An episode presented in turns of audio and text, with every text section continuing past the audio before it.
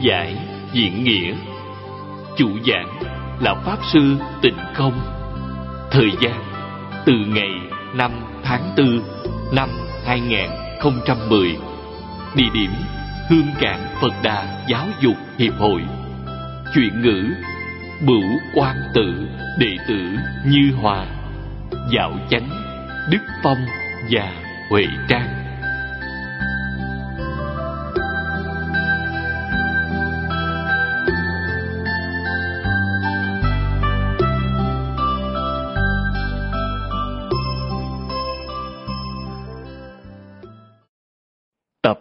13 Chư vị Pháp Sư, Chư vị đồng học, Xin hãy ngồi xuống. Xin xem Đại Thừa Vô Lượng Thọ Kinh Giải, Dòng cuối trang thứ 12 Chúng ta xem từ câu thứ hai.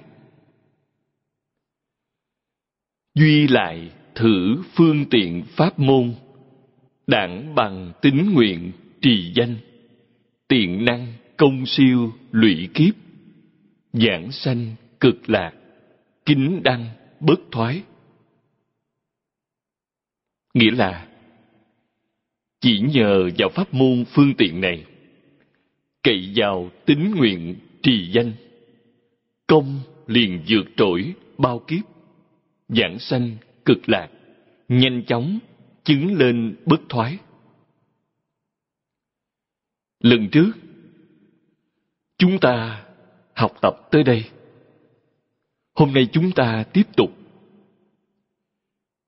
Nhược vô như thị vi diệu pháp môn, phàm phu hà năng độ thử sanh tử nghiệp hải, nhi đăng bị ngạn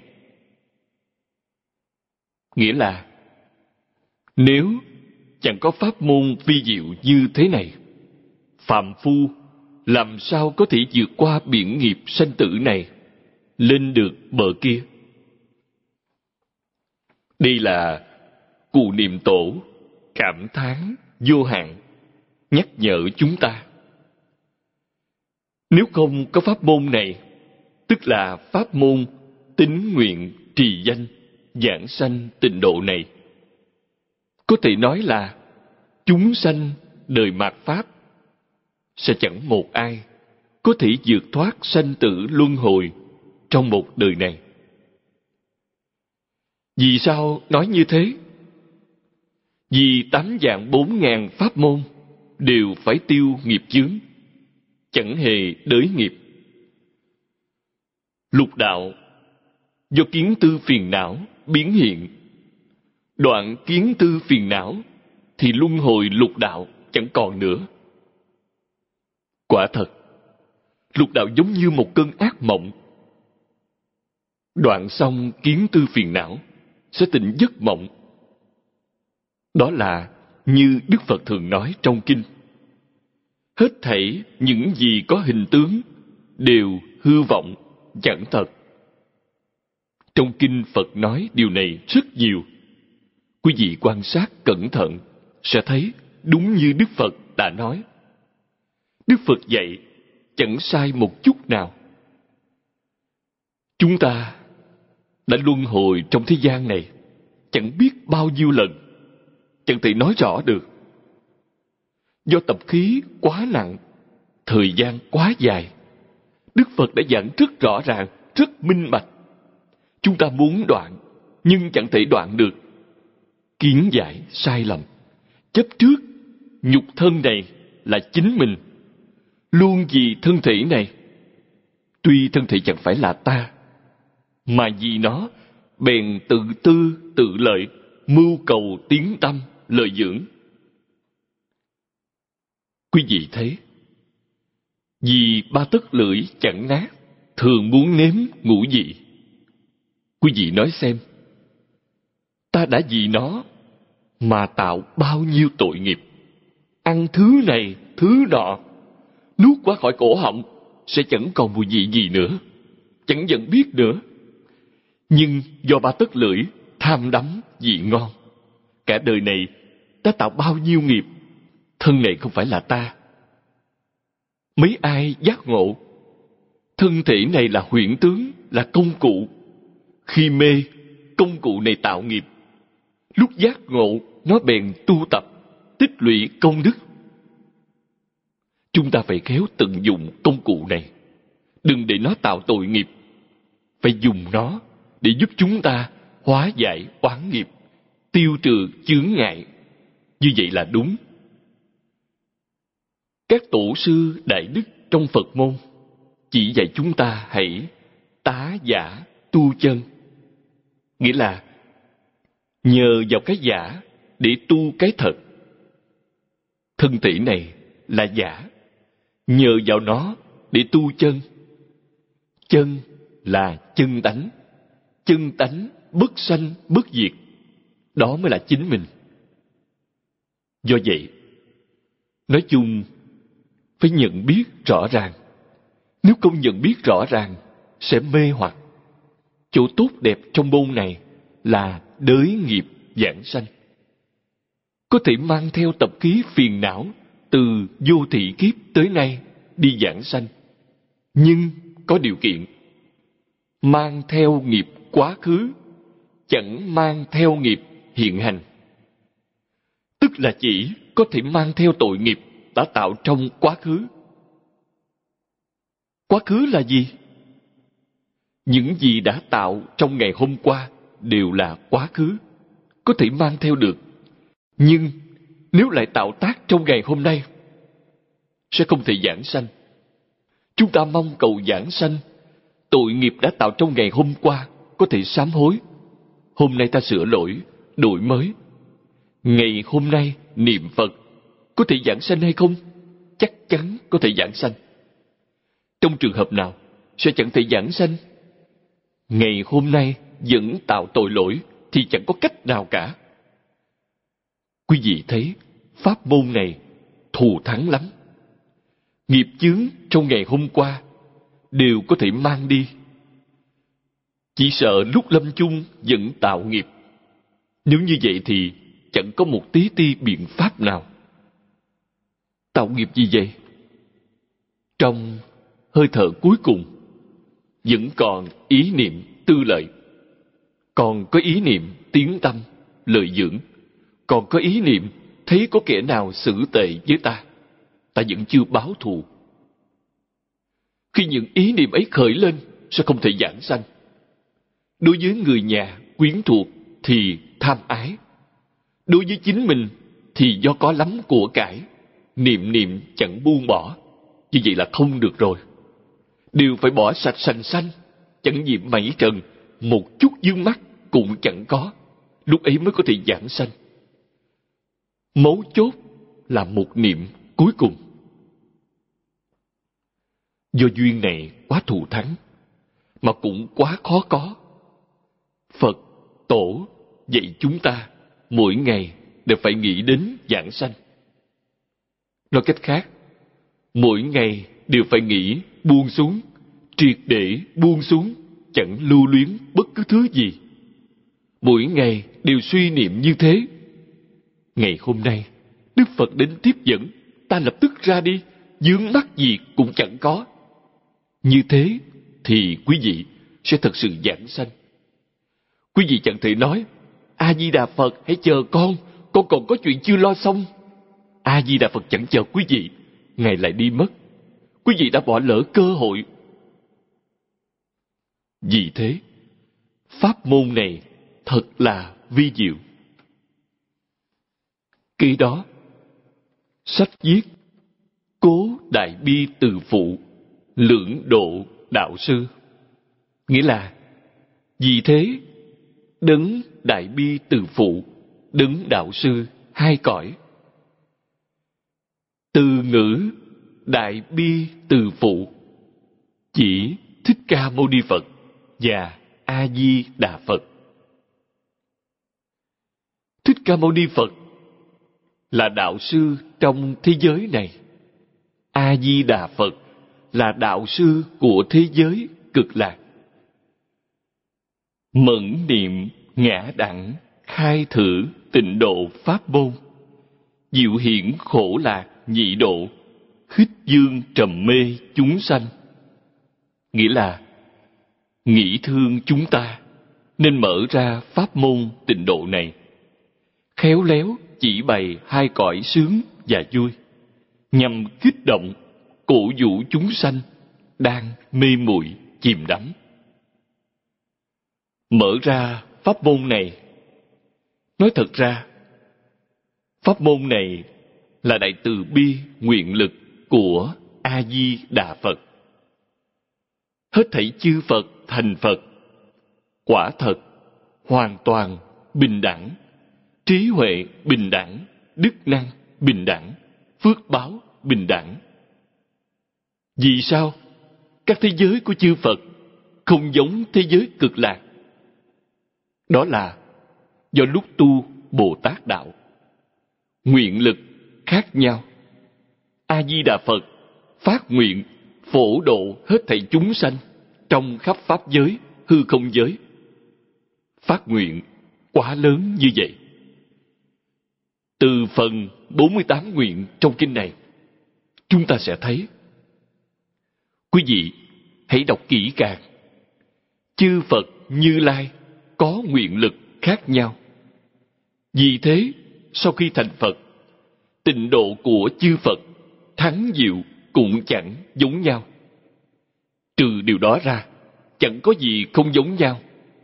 Đức phật thương xót chúng ta, đặc biệt là đối với chúng sanh trong cõi phàm thánh đồng cư, phiền não, tập khí, nặng nề. Do vậy, cổ đức đã nói, pháp môn này trước là độ phàm phu, sau là độ thánh nhân lời này là thật, chẳng giả. Phàm phu trọn đủ ba điều kiện. Tính, nguyện, trì danh, niệm phật. Đầy đủ ba điều kiện này sẽ thành công.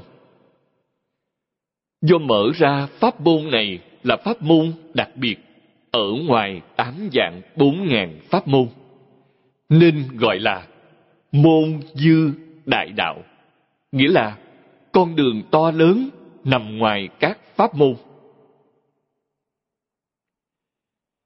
Diệu hiển khổ lạc, nhị độ. Thế giới cực lạc sung sướng, thế giới sa bà khổ sở.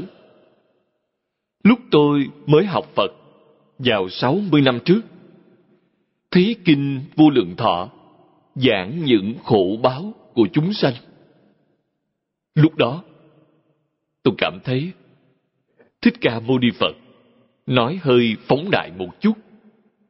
Thế gian này đâu đến nỗi khổ sở dường ấy. Nhưng đến hiện tại thì sao? Nay đọc lại kinh này, thích ca mâu ni phật nói chẳng sai chút nào. Ngài nói về thế giới hiện thời của chúng ta. Trong thế giới này đúng là chẳng cần biết, nghèo giàu, sang hèn. Quý vị hãy xét coi, có ai hạnh phúc, có ai sống khoái lạc trong thế gian này? Người nào sống trong thế gian này có cảm giác an toàn? Tìm không ra. Này chúng ta, vì sao chẳng có phước báo nhân thiên như trong kinh đã dạy? Phước báo ấy đi đâu rồi? Thật ra là có phước báo, nhưng đã bị chính chúng ta phá hỏng. Vì sao? Chúng ta sống chưa ra người. Điều kiện tối thiểu để được coi là con người là nhân giả ái nhân. Nghĩa là người có lòng nhân yêu thương con người. Sách đệ tử quy chép. Phàm thì nhân, giai tu ái. Nghĩa là phàm là người đều phải yêu thương người có lòng nhân, yêu thương con người. Người hoa nói đến nhân, tức là nhân trong nhân nghĩa. Quý vị thấy bên cạnh chữ nhân là nhị, đó là nhân. Nghĩ đến chính mình, đồng thời nghĩ đến người khác, đó là nhân. Chỉ nghĩ tới mình, chẳng nghĩ tới ai khác, sẽ chẳng phải là nhân. Cổ thánh tiên hiền Trung Quốc dạy chúng ta. Chỉ có con người biết báo ân, tri ân. Báo ân. Con người hiểu biết điều này. Báo ân thì điều thứ nhất là báo ân cha mẹ. Hiếu dưỡng phụ mẫu, phụng sự sư trưởng. Trong kinh, Đức Phật đã dạy chúng ta điều này. Tại Trung Quốc, đời đời kiếp kiếp, tổ tiên dạy người khác như vậy. Này chúng ta chẳng biết ơn cha mẹ, mà cũng không biết ơn thầy. Nói thật ra, hiện thời kẻ làm cha mẹ chẳng biết làm tròn trách nhiệm của cha mẹ, luôn bận biệu với công chuyện của chính mình. Con thơ chẳng do chính mình nuôi dạy, toàn là giao cho người khác chăm bẩm. Thiếu sót bổn phận đối với con. Chẳng có ơn nghĩa với con. Làm sao trẻ nhỏ biết báo ân? Thầy chẳng dạy học trò, chẳng thật sự dạy. Vì thế, học trò cũng chẳng biết cảm kích ơn thầy. Vấn đề này hết sức phức tạp. Vì lẽ gì? Xã hội trở thành nông nổi này. Bắt chước nói theo một câu trong Phật Pháp là do vô lượng nhân duyên rất phức tạp. Đức Phật dạy chúng ta dùng tâm thái gì để sống, để ứng phó với xã hội hiện tiền. Đức Phật nói rất hay. Chính quý vị phải nhận biết tổ tiên bất thiện nghĩa là tổ tiên chẳng lành. Kinh vô lượng thọ đã nói như vậy.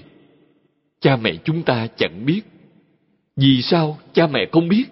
Ông bà không biết, chẳng dạy họ. Vì sao ông bà không biết? Ông bà cố chẳng dạy. Tính ngược lên từng đời một, tối thiểu là năm đời. Năm đời trước đây, cha mẹ thật sự dạy bảo. Vì lẽ nào, sau năm đời chẳng dạy nữa? Chẳng phải là cha mẹ không dạy, mà tại Trung Quốc xã hội động loạn. Kể từ khi nhà Thanh sụp đổ, quân phiệt cát cứ, xã hội động loạn. Tiếp theo đó là chiến tranh Trung Nhật. Tám năm kháng chiến đã phá sạch nền tảng gia đình. Vì thế, mãi cho đến ngày nay, tối thiểu có từ bốn đời đến năm đời thiếu sót sự giáo dục trong gia đình. Gia tộc chẳng còn nữa. Gia tộc nay đã không có, lấy đâu ra gia giáo? Trước thời kháng chiến còn có gia tộc, còn có gia giáo. Lứa tuổi chúng tôi kể ra hết sức may mắn. Sanh trưởng tại nông thôn. Nếu sanh trưởng tại đô thị, gia giáo cũng không có. Nhưng ở nông thôn thì có. Còn bảo tồn nền văn hóa từ xưa. Quê hương chúng tôi lại tương đối đặc thù một chút. Vào hai triều đại, Minh, Thanh, cái nôi của đồng thành học phái ở ngay tại quê tôi. Phong thái học hành tại quê tôi rất thịnh. Trong hương thôn có trường tư thục. Cho nên còn dính líu đôi chút với gia giáo. Đại khái là sau năm dân quốc hai mươi mấy, khoảng từ năm dân quốc hai mươi ba, hai mươi bốn trở đi, không còn gia giáo nữa. Tư thục ở hương thôn đổi thành trường tiểu học, chẳng còn học cổ thư nữa. Từ đó về sau, đương nhiên chẳng còn ai biết đến chuyện này.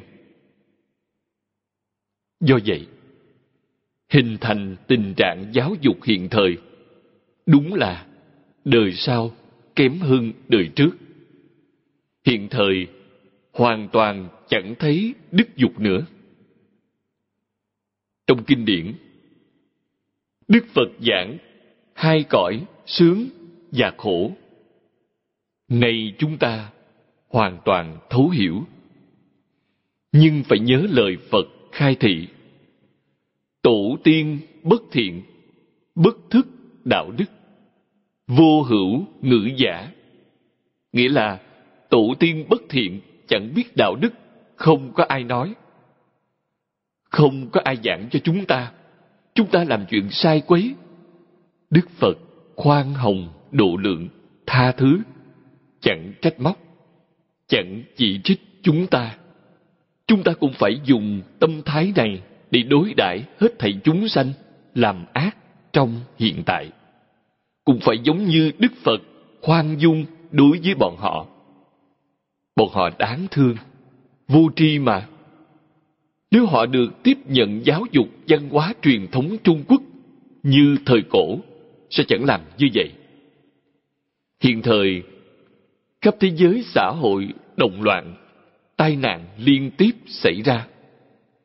Có phương pháp nào cứu giảng hay chăng? Phương pháp có chứ. Trước đây đã từng có người hỏi tôi. Người ấy nói, khi chúng tôi còn thơ, hãy gặp khó khăn sẽ nhờ cha mẹ hướng dẫn cách giải quyết. Nay chúng ta gặp khó khăn thì phải làm sao? Dẫn theo lệ ấy, tìm đến tổ tiên, vấn đề sẽ được giải quyết, thật sự có thể giải quyết.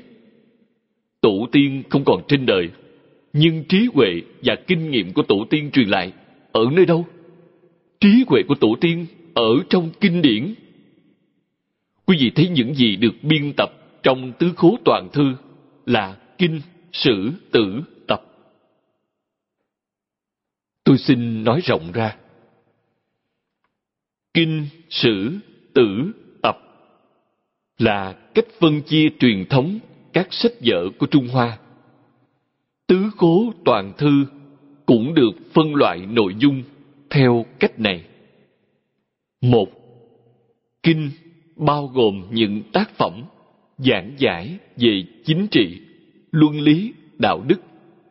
Chủ yếu là những tác phẩm truyền thống kinh điển của Nho gia như Tứ Thư, Ngũ Kinh, Xuân Thu Công Dương Truyện, Xuân Thu Cốc Lương Truyện, Nhị Nhã, vân vân. Hai, Sử là những tác phẩm ghi chép sự kiện lịch sử, điển chương, chế độ, địa lý lại được chia thành nhiều tiểu loại như chánh sử, biên niên, bổn sự, kỹ sự, bổn mạc, biệt sử, tạp sử, chiếu lệnh, tấu nghi, sử ký, vân vân. Kể cả những tác phẩm đánh giá, bình luận sự kiện, lịch sử. ba Tử bao gồm các trước tác của bá gia chư tử, nho gia, Phật, đạo gia, chia thành các tiểu loại như nho gia, binh gia, nông gia, pháp gia, y gia, thiên văn, toán pháp, thuật số, nghệ thuật, ký lục tạp gia, số thư, tức là sách bói toán, tiểu thuyết gia, vân vân.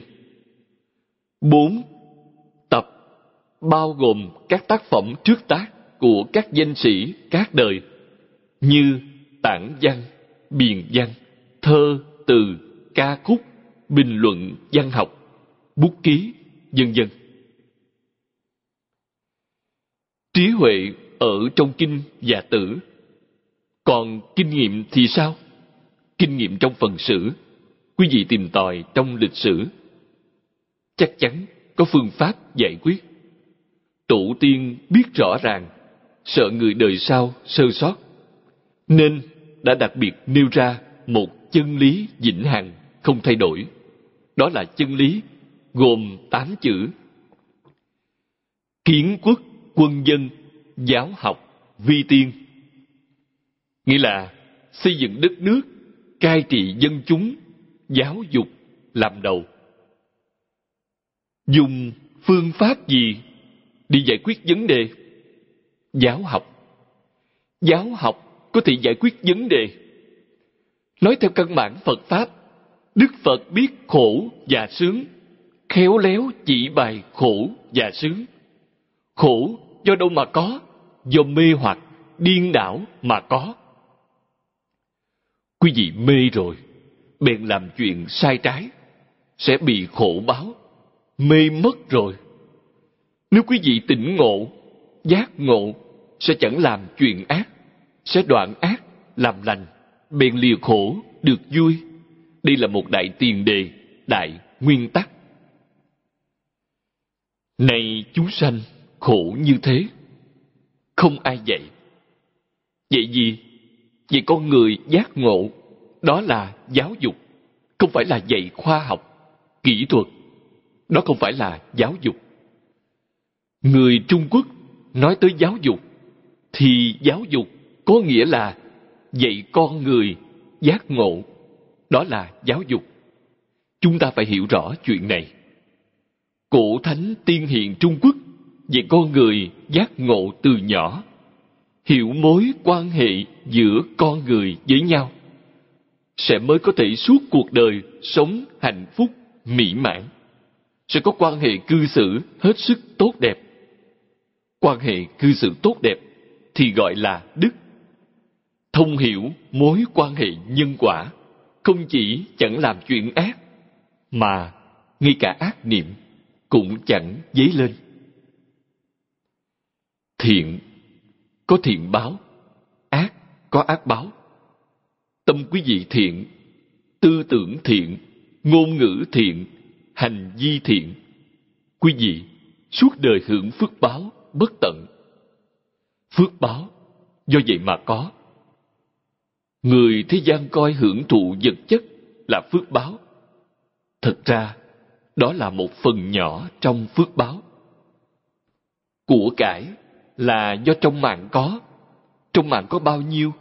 Quý vị chẳng có cách nào cưỡng cầu. Quý vị muốn vượt hơn số lượng của cải đã định sẵn trong số mạng. Đó là chuyện không thể nào xảy ra được, sẽ chẳng làm được. Trong mạng quý vị đã có, mong giảm bớt một chút cũng chẳng giảm được. Trong mạng của quý vị có của cải, phước lộc như thế nào? Trong đời quá khứ đã gieo nhân, đời này quả báo hiện tiền. Của cải là quả báo, bố thí tài vật là nhân. Đời này là phú ông giàu có dạng ức. Kiếp trước tu tài bố thí khá nhiều, đến khắp nơi phân phát của cải. Khi thấy kẻ bần cùng cần đến, chẳng mảy may keo kiệt. Đến đời này, suốt đời được giàu có lớn, tiền của đưa đến như thế đó. Thông minh, trí huệ là quả báo. Trong đời quá khứ, tu pháp bố thí, khỏe mạnh trường thọ là quả báo. Trong đời quá khứ, tu vô úy bố thí. Tu ba thứ bố thí này sẽ đạt được ba thứ quả báo. Tiền của, thông minh trí huệ và khỏe mạnh trường thọ. Trong đời quá khứ chẳng tu, nếu đời này may mắn gặp cao nhân chỉ điểm, quý vị có thể tin tưởng tu trong đời này vẫn kịp Tôi là một kẻ may mắn. Khi tôi còn trẻ, ba điều này, phú quý, trí huệ, thọ mạng, đều không có. Có rất nhiều người xem tướng, đoán mạng cho tôi. Tôi rất tin lời họ. Trong mạng tôi, của cải trống trơn. Có số ăn mày, còn được một chút thông minh trí huệ. Suốt đời này muốn chuyển biến phải dựa vào điều này. Chẳng vô úy bố thí, nên đoạn mạng. Tôi tin tưởng, người ở quê tôi đều biết. Đời ông cố tôi còn khá, đến đời ông nội tôi, gia cảnh đã lụng bại. Đến đời cha tôi, nghèo túng, không có mảnh đất, cắm dùi. Chẳng có được một mẫu ruộng nào ở quê nhà không có nhà cửa để ở. Một mình tôi, theo các bạn học đến Đài Loan, gặp được văn hóa truyền thống, gặp được Phật Pháp. Chương gia đại sư khuyên tôi xuất gia, vì tôi một thân một mình, chẳng phải lo lắng gì. Số mạng tệ quá, chẳng có của cải gì. Ngày dạy tôi tu. Vì thế, lão nhân gia dạy tôi tu tại bố thí. Tôi thưa, con cơm còn chưa đủ ăn, lấy đâu ra để tài bố thí? Ngài hỏi tôi, có cách nào hay chăng? Một cách thì được, một đồng tiền có hay chăng? Miễn cưỡng thì một đồng cũng được. Anh hãy bố thí từ một cách một đồng. Phải có ý niệm bố thí, phải có cái tâm này. Hãy gặp cơ hội, anh bèn tu, thật sự làm. Khi ấy, tôi đã hiểu, biết Phật Pháp chẳng phải là mê tín. Thường đến chùa miếu, tới chùa miếu để làm gì? Tìm đọc kinh sách. Do thuở ấy, chẳng thể mua kinh Phật ngoài phố, chẳng thể mua kinh sách được. Chỉ có trong chùa miếu Phật giáo mới có kinh Phật. Nhà chùa có tàng kinh lâu, có thư viện, có thể mượn đọc. Kinh điển trọng yếu như Đại Tạng Kinh không cho mượn về, chỉ đành lợi dụng ngày cuối tuần hay ngày nghỉ đến đó sao chép. Vì thế, gặp gỡ mấy vị cư sĩ. Khi đó, chúng ta còn chưa gọi họ là cư sĩ. Cầm cuốn sổ nhỏ đến hóa duyên in kinh. Mọi người tùy hỷ bỏ ra chút ít. Gặp tôi, tôi ghi hai cắt, ba cắt, năm cắt. Tôi chỉ có sức đến đó. Thì dạy tôi như thế. Còn có phóng sanh, phóng sanh cũng là góp tiền chúng tôi cũng đóng góp một chút như thế. Bắt đầu làm, càng làm, hoàn cảnh càng tốt đẹp hơn. Quý vị thấy, trong 10 năm gần đây, mỗi năm tôi bố thí để làm những thiện sự gần như là một ngàn dạng Mỹ Kim. Tôi nằm mộng cũng không ngờ là càng thí càng nhiều. Pháp bố thí tăng trưởng thông minh trí huệ. Tuổi thọ theo số mạng của tôi là 45 tuổi. Tôi đã sống lâu hơn 40 năm. Đó là gì? Vô úy bố thí. Vô úy bố thí thứ nhất là ăn chay. Không kết oán cừu với chúng sanh. Tôi ăn chay đến năm nay là 59 năm. Sang năm là 60 năm. Ăn chay chẳng kết oán cừu với chúng sanh. Phóng sanh bố thí thuốc men. Bố thí thuốc men sẽ không sanh bệnh. Vì thế, tôi bảo mọi người, vì sao tôi không thể bị bệnh? Không có tiền thuốc thang, tiền thuốc thang đem bố thí hết rồi. Nếu tôi để dành một khoản tiền chữa bệnh, chắc chắn phải ngã bệnh. Vì sao? Quý vị đã chuẩn bị kỹ lưỡng khoản tiền ấy dùng để chữa bệnh, chắc chắn quý vị phải sanh bệnh, thì mới dùng khoản tiền ấy được. Do vậy, tôi đem khoản tiền thuốc men tặng cho bệnh viện để bố thí cho người nghèo cùng mắc bệnh, giúp đỡ họ. Hàng năm giúp cho họ hơn 20 dạng. Do tiêu hết khoản tiền thuốc nên khỏe mạnh, trường thọ, sẽ không thể ngã bệnh, chẳng mắc bệnh. Những chuyện này đều do thầy dạy. Tôi tin tưởng thầy. Y giáo phụng hành. Cho nên đời này, sống rất tự tại, sống rất hạnh phúc. Hạnh nghiệp này là đi theo con đường của Thích Ca Mâu Ni Phật. Thích Ca Mâu Ni Phật suốt đời dạy học, chỉ dạy học chẳng làm chuyện gì khác. Này chúng ta thực sự hiểu rõ, chỉ có giáo học là có thể giúp hết thảy chúng sanh lìa khổ được vui. Khổ lạc là quả báo. Nhân là mê ngộ. Giáo học giúp chúng sanh phá mê khai ngộ là kết quả tự nhiên. Lẽ nào ngài chẳng lìa khổ được vui? Nhìn lại tôi thấy tất cả những vị sáng lập tôn giáo đều là những người hết sức lỗi lạc vì sao đều là giáo học thuở tại thế Gia Tô, tức là Chúa Giêsu dạy học ba năm.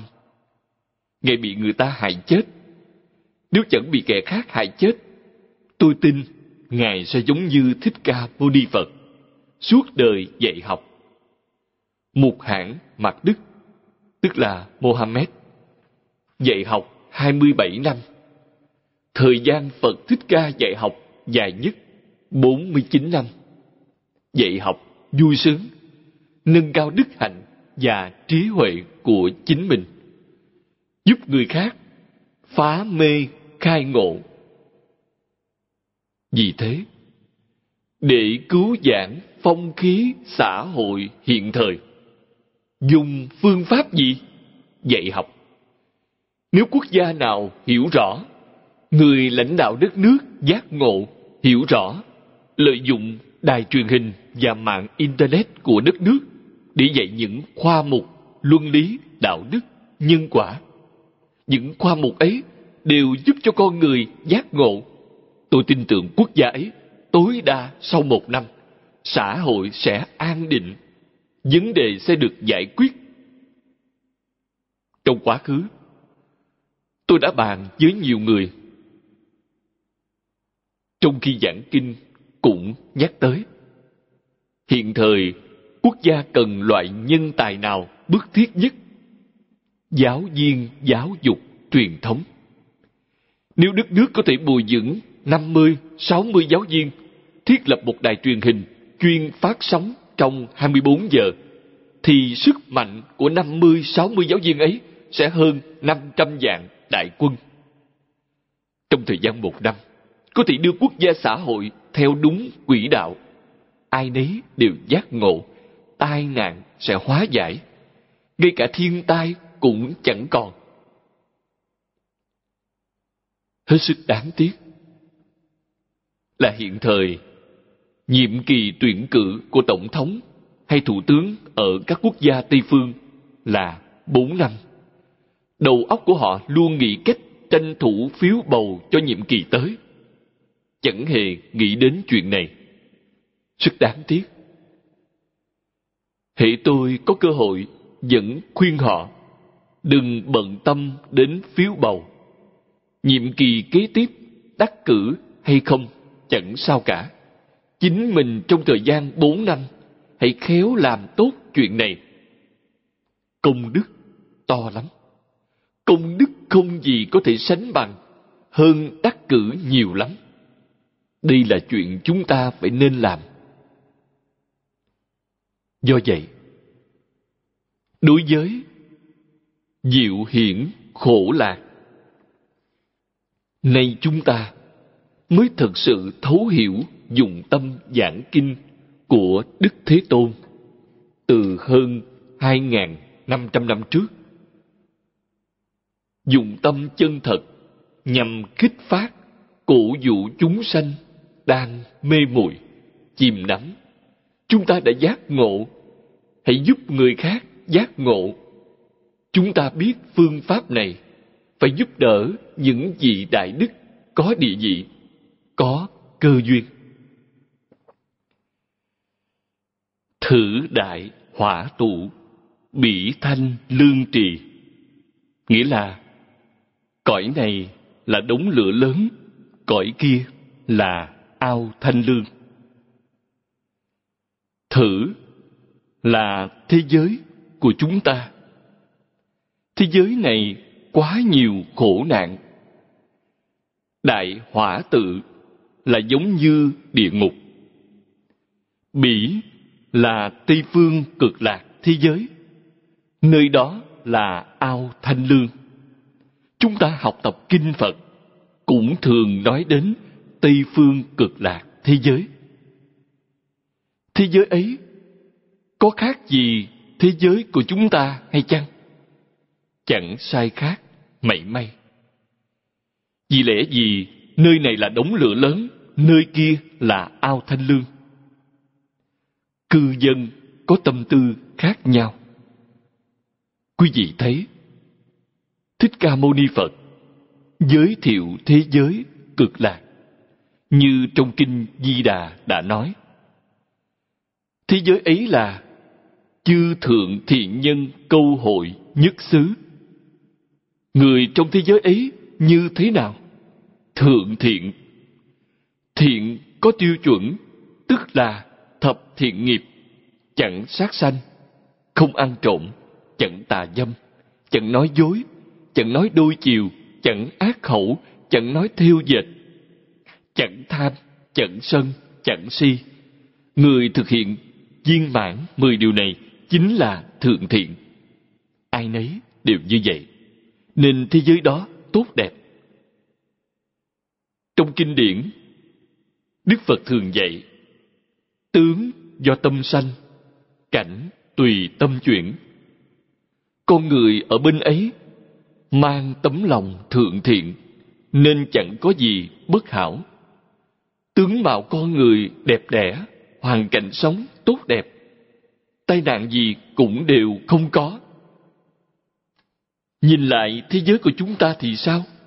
Cũng là thượng, chẳng khác gì thế giới cực lạc. Nhưng chẳng phải là thiện, mà là ác. Sát sanh, trộm cắp, tà dâm, cho đến tham sân si cũng là làm xuất viên mãn.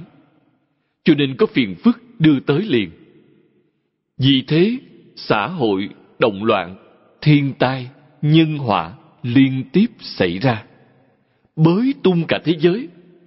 Phú quý hay bần tiện đều chẳng có cảm giác an toàn, đều chẳng cảm thấy hạnh phúc. Quý vị nói thử xem, thế giới chúng ta đang sống đây có đáng thương quá hay không? Chúng ta có cảm giác an toàn đôi chút, không bị sợ hãi, có cảm giác hạnh phúc. Là vì sao? Chúng ta chỉ biết chắc chúng ta sống sót ngày hôm nay, chẳng nghĩ đến ngày mai. Cho nên hôm nay phải rất hạnh phúc. Chuyện đáng nên làm, bèn thực hiện tốt đẹp. Toàn bộ những chuyện chẳng nên làm đều buông xuống, chẳng lo nghĩ. Nếu nghĩ đến ngày mai, sang năm, năm sau sẽ rắc rối to. Quyết định không có ý niệm này. Niệm niệm tưởng sanh về thế giới cực lạc niệm niệm nghĩ tới a di đà phật nói chung ta có một ngày để nghĩ đến ngài chẳng nghĩ chi khác. Nghĩ nhớ a di đà phật là thượng thiện a di đà phật là bậc thượng thiện. Thập thiện nghiệp đều viên mãn. Bảo liên tại tiền đao sơn tại hậu. Nghĩa là sen báo trước mặt, đuối đao sau lưng. Chuyện này là do chúng ta chọn lựa. Chọn lựa Tây Phương cực lạc thế giới thì ao sen bảy báo ở trước mặt. Nếu không đến được thế giới cực lạc, vẫn muốn ở lại thế giới này, thì đao sơn sẽ ở sau lưng. Đó là gì? Địa ngục. Đao sơn địa ngục đó. Quý vị tiến lên trước hay lùi về sau? Quý vị hãy liễu giải chân tướng sự thật này. Ư thị tự nhiên sanh khởi thắng nguyện, yếm ly ta bà, cầu sanh cực lạc. Nghĩa là, do vậy, tự nhiên sanh khởi ý nguyện thù thắng. Chán lìa ta bà, cầu sanh cực lạc. Quý vị phải thực sự biết, vì sao thì mới có thể buông xuống chẳng còn tham luyến thế gian này chẳng còn tạo nghiệp luân hồi. Không chỉ tạo nghiệp luân hồi, mà cái tâm luân hồi cũng phải đoạn. Đoạn cái tâm luân hồi như thế nào? Đặt cái tâm của a di đà phật ở chính giữa tâm mình. Hết thảy các tạp niệm khác đều dứt bỏ. Tâm luân hồi sẽ chẳng còn. Tâm quý vị sẽ là tâm a di đà phật. Vì thế đối với khóa tụng sáng tối của các đồng học tịnh tông chúng ta, trong khóa sáng, chúng ta chưa thể niệm toàn bộ kinh vô lượng thọ. Tôi khuyên mọi người, trong khóa sáng, hãy niệm phẩm thứ sáu, tức phần 48 nguyện. Phải đem bổn nguyện của a di đà phật biến thành bổn nguyện của chính mình. Ta và a di đà phật đồng tâm đồng nguyện đồng đức đồng hạnh há còn chẳng thể giảng sanh ư chắc chắn giảng sanh khóa tối chúng ta chọn từ phẩm 32 tới phẩm 37 nhằm sám trừ nghiệp chướng. Đoạn kinh văn này giảng gì? Giảng ngũ giới, thập thiện. Dùng tiêu chuẩn này để tu chỉnh, khởi tâm, động niệm, ngôn ngữ, hành vi, tạo tác của chúng ta. Phải thật sự hành thập thiện, phải thật sự đoạn bất thiện. Đọc hàng ngày, học hàng ngày, giảng hàng ngày. Quý vị nói có phải là sung sướng, hạnh phúc lắm hay không? Chẳng phải là giảng cho người khác nghe, mà là giảng cho chính mình nghe. Người khác là bàn thính, chính mình thật sự học. Bàn thính có nghĩa là nghe ké.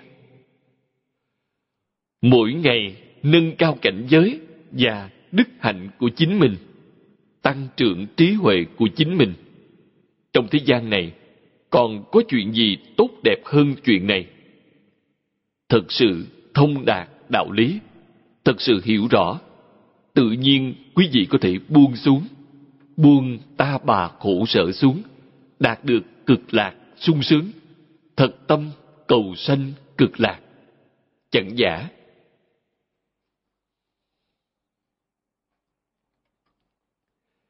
Ký sanh tính nguyện cánh trì danh hiệu tiện đắc độ thoát.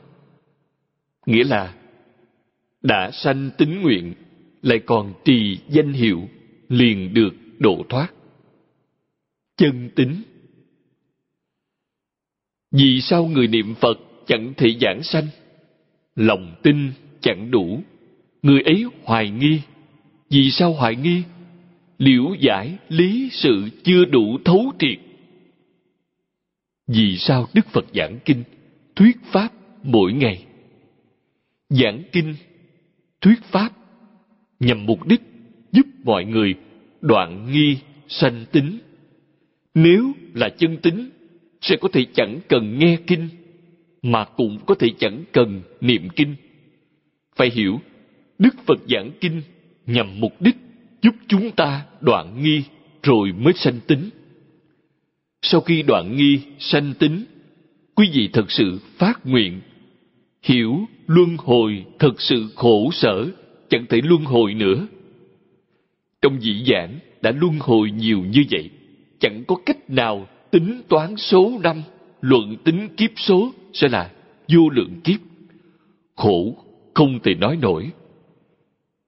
Nay đã hiểu rõ, minh bạch rồi.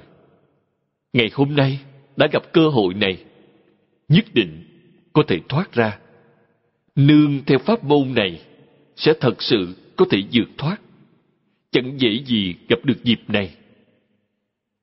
Cư sĩ Bành Tế Thanh, vào đời Thanh trước kia đã nói, Hy hữu nan phùng chi nhất nhật. Nghĩa là, một ngày hiếm có khó gặp. Hay như trong phần trước đã nói, vô lượng kiếp lai, hy hữu nan phùng. Nghĩa là, hiếm có khó gặp từ vô lượng kiếp đến nay ngày hôm nay quý vị đã gặp nếu có thể nắm chắc sẽ thành phật ngay ngày hôm nay tiện đắc độ thoát nghĩa là liền được độ thoát. Độ thoát là vĩnh viễn thoát ly mười pháp giới, không chỉ là lục đạo, mà là thoát ly mười pháp giới. Thế giới cực lạc không thuộc trong mười pháp giới, hoành siêu mà. Sanh bỉ quốc dĩ, nghĩa là sanh sang cõi ấy. Quý vị đã đến thế giới cực lạc, kiến Phật văn Pháp, đắc vô thượng ngộ. Nghĩa là thấy Phật, nghe Pháp, đắc vô thượng ngộ. Chúng ta niệm niệm mong cầu điều này. Tới thế giới cực lạc gặp A-di-đà Phật, đồng thời gặp thập phương tam thế, hết thảy chư Phật. Kinh Di Đà mà quý vị thọ trì do Ngài Kumala thập dịch trong bản dịch này ghi sáu phương Phật. Bản dịch của Quyền Trang Đại Sư ghi mười phương Phật. Kinh Vô Lượng Thọ ghi mười phương Phật. Thập phương tam thế, hết thảy chư Phật, quý vị đều thấy. Vì sao? Thế giới cực lạc không có các chiều không gian và thời gian. Nhưng trong thế gian này thì có các chiều không gian và thời gian. Còn trong thế giới cực lạc thì không có. Không có thời gian thì quá khứ và vị lai. Quý vị đều thấy, không có không gian sẽ chẳng có khoảng cách. Khoảng cách xa đến mấy vẫn ở ngay trước mặt. Cảnh giới chẳng thể nghĩ bàn. Vì thế, quý vị thân cận hết thảy chư Phật Như Lai, mười phương thế giới chẳng tốn một chút công sức nào, chẳng mất công dở chân, chẳng tốn sức bước một bước nào. Mười phương Phật đều ở tại trước mặt. Khoa học kỹ thuật hiện thời vẫn chưa đạt tới mức này.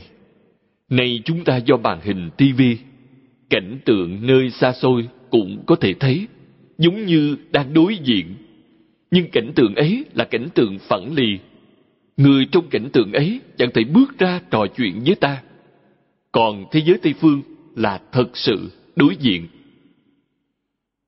Do vậy, chúng tôi nói, khoa học còn thua thế giới cực lạc rất xa. Tôi không ngừng cổ vũ khuyến khích các khoa học gia hãy tới thế giới cực lạc du học. A Di Đà Phật là đại khoa học gia, thật sự lỗi lạc, phải theo ngài học tập. Thấy Phật có lợi gì? Nghe Phật thuyết pháp, chúng ta sẽ khai ngộ, đắc vô thượng ngộ. Vô thượng ngộ là khai ngộ viên mãn đến tột cùng. Đó là gì? Minh tâm, kiến tánh, kiến tánh thành Phật. Vì vậy, tới thế giới cực lạc thành Phật rất dễ dàng. Quý vị có quá nhiều cơ hội, mỗi ngày đều tiếp xúc vô lượng vô biên chư Phật Như Lai, cúng dường các ngài, lễ bái, tu phước báo. Nghe kinh là khai trí huệ. Đến thế giới cực lạc để làm gì? Chính là để làm hai chuyện ấy. Do hữu niệm nhi nhập vô niệm, nhân vãng sanh nhi khế vô sanh. Nghĩa là do hữu niệm mà nhập vô niệm, do vãng sanh mà khế nhập vô sanh. Hữu niệm là phàm phu, vô niệm là Phật. Hữu niệm là có niệm gì? Khởi tâm động niệm. Kinh Đại Thừa gọi khởi tâm động niệm là vô minh phiền não. Phân biệt là trần sa phiền não, chấp trước là kiến tư phiền não. Vọng tưởng phân biệt chấp trước là hữu niệm. Những thứ này chẳng còn nữa, thì người ấy đã thành Phật. Lục căn của Phật đối trước cảnh giới lục trần chẳng khởi tâm, chẳng động niệm, quý vị chẳng thể nói Ngài vô niệm. Ngài giảng kinh, thuyết pháp, giáo hóa chúng sanh, chẳng thể nói Ngài hữu niệm. Do nguyên nhân gì? Chẳng khởi tâm, chẳng động niệm là thanh tịnh, tịch diệt. Tự tánh, bản thể, hiện tiền. Chúng sinh có cảm, Phật bèn có ứng. Ứng là khởi tác dụng, tác dụng có thể hiện tướng. Quý vị có thể thấy Phật, Bồ Tát, có thể thân cận Phật, Bồ Tát. Hễ có nghi hoặc, Phật, Bồ Tát có thể giúp quý vị giải quyết. Đó là từ thể khởi dụng. Thể là thật, vĩnh hằng, bất diệt. Tướng là giả, sanh diệt trong từng sát na. Vì thế, chẳng thể nói tướng là có, chẳng thể nói thể là không. Những khái niệm này đều là sự tưởng tượng hư vọng của lục đạo chúng sanh. Chúng ta quá quen thuộc với chúng, cứ tưởng chúng là những chuyện rất bình thường. Thật ra, hoàn toàn sai lầm. Do vì những thứ này, nên không thoát khỏi luân hồi trong lục đạo. Hãy nên buông xuống, nói dễ làm khó. Tịnh tông thuận tiện, tức là dùng một câu danh hiệu a di đà phật để thay thế tất cả những quan niệm hư huyễn ý niệm vừa mới dấy lên, bèn a di đà phật. Chẳng cho có ý niệm thứ hai. Vì sao? Phật hiệu là tín hiệu liên lạc giữa chúng ta ở nơi đây và tây phương cực lạc thế giới, đạo sư a di đà phật. Quý vị niệm câu phật hiệu này để liên lạc với ngài. Liên lạc mỗi ngày, thời thời khắc khắc liên lạc, dứt bỏ hết những thứ khác. Chúng ta dùng đường dây liên lạc này sẽ thông suốt ắt có cảm ứng đạo giao nay chúng ta dùng một câu a di đà phật là hữu niệm. Khi tới tây phương cực lạc thế giới, sẽ chứng đắc vô niệm. Do giảng sanh mà khế nhập vô sanh. Do phương pháp này, ta bèn giảng sanh tới thế giới cực lạc, bèn chứng đắc vô sanh. Vô sanh là chẳng còn sanh tử tây phương cực lạc thế giới quả thật là như vậy. Đốn ngộ thử tâm, bổn lai bình đẳng. Nghĩa là, đốn ngộ cái tâm này vốn bình đẳng. Bình đẳng là phật tâm. Quý vị thật sự tìm được chính mình. Đường hải đông nguyên hiểu sư vân.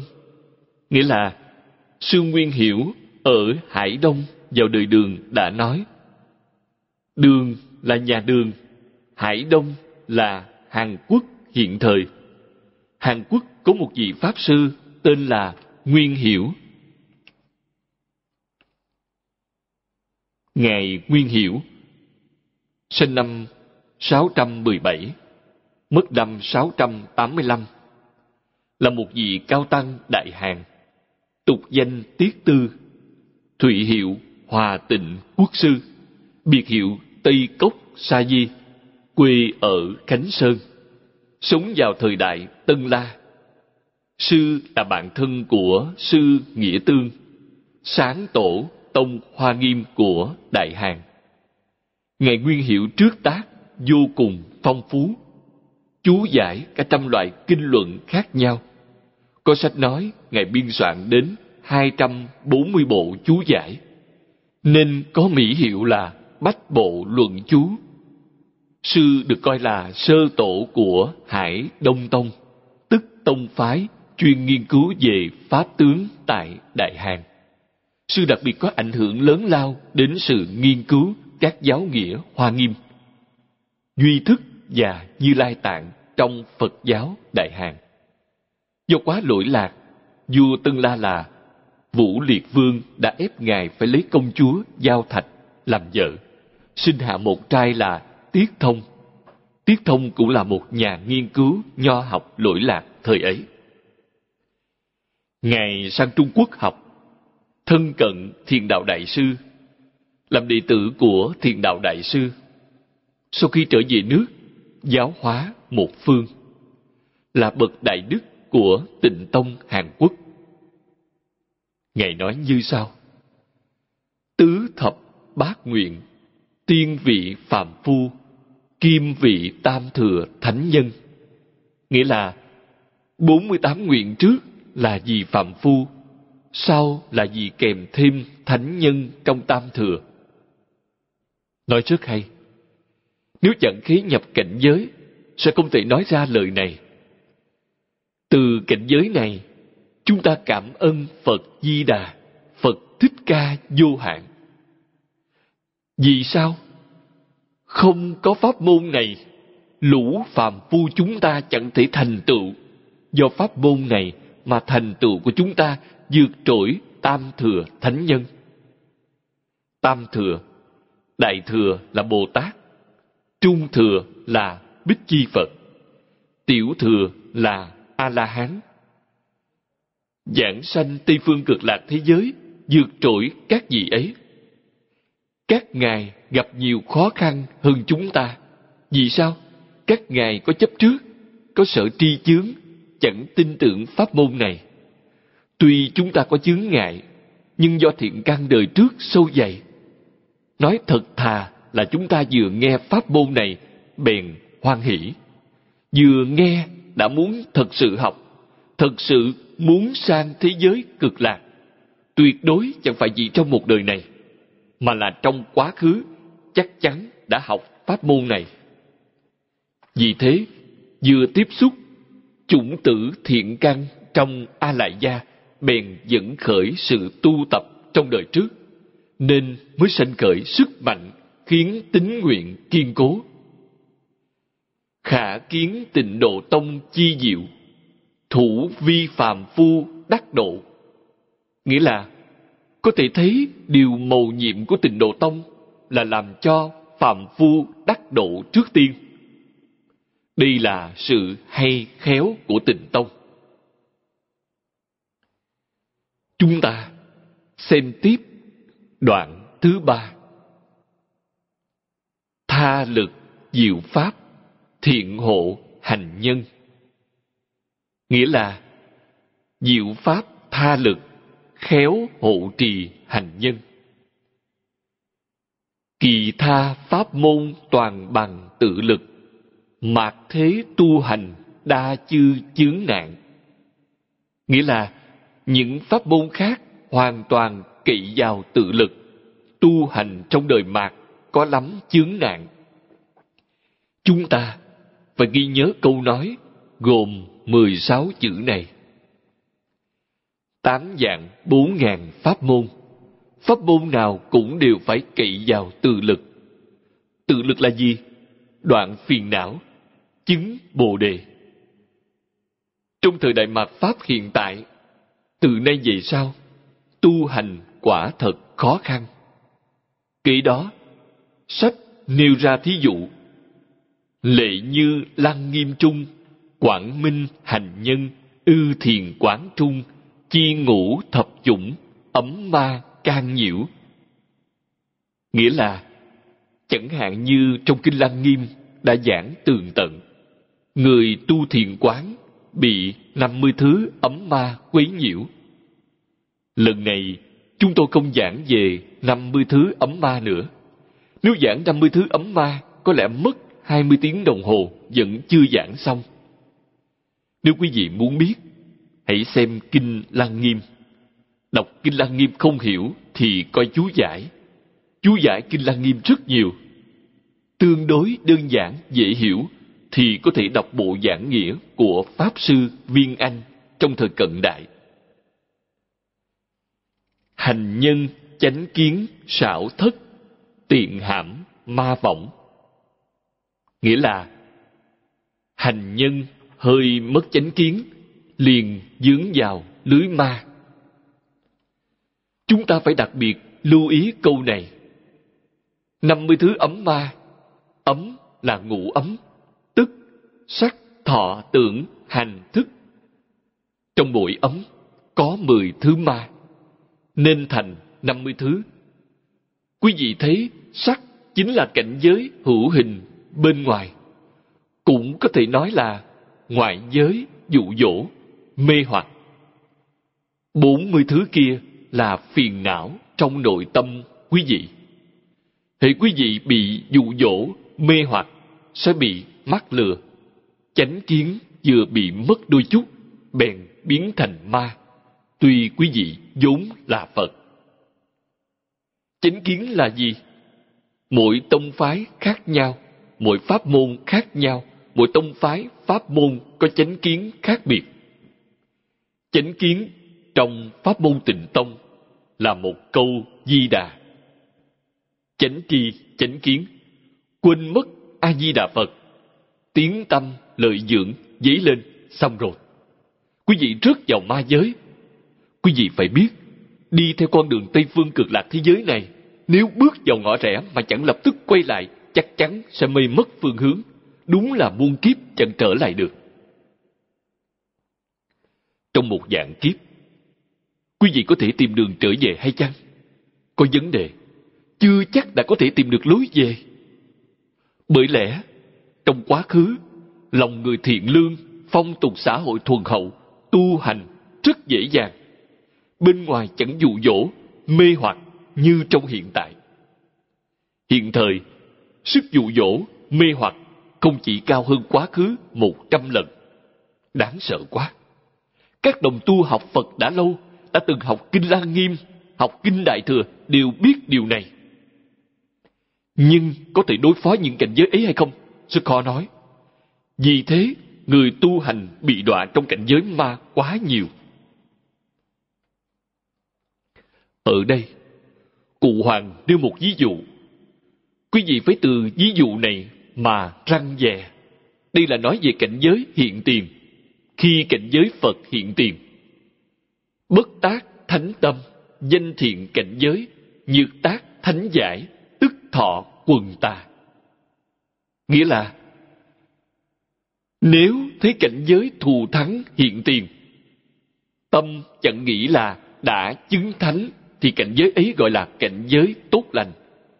Nếu cho là ta đã chứng thánh quả, liền trước vào các loài tà ma ngoại đạo.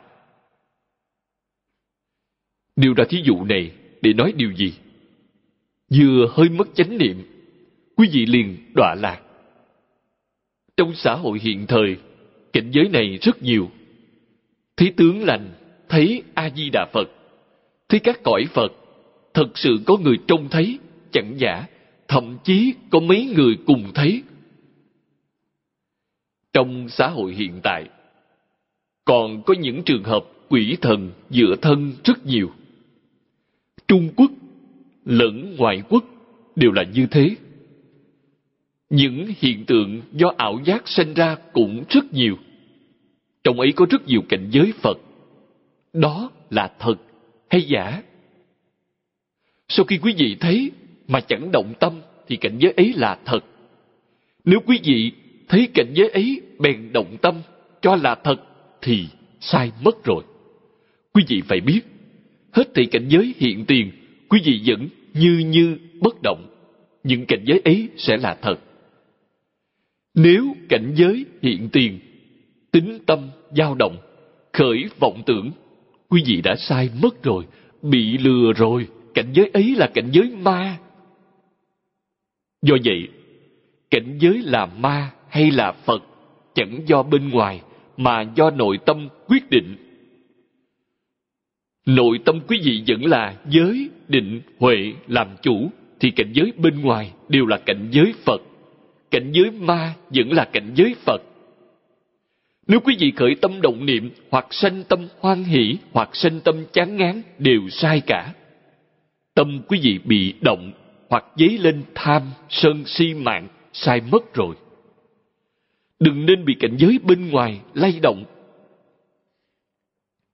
Người ta nói, quý vị là vị Phật nào, tái lai, mà quý vị thật sự nghĩ đúng như vậy thì xong mất rồi. Đã đọa vào cảnh ma mất rồi. Do vậy, trong giáo pháp Đại Thừa Trung Quốc đã có những tiền lệ.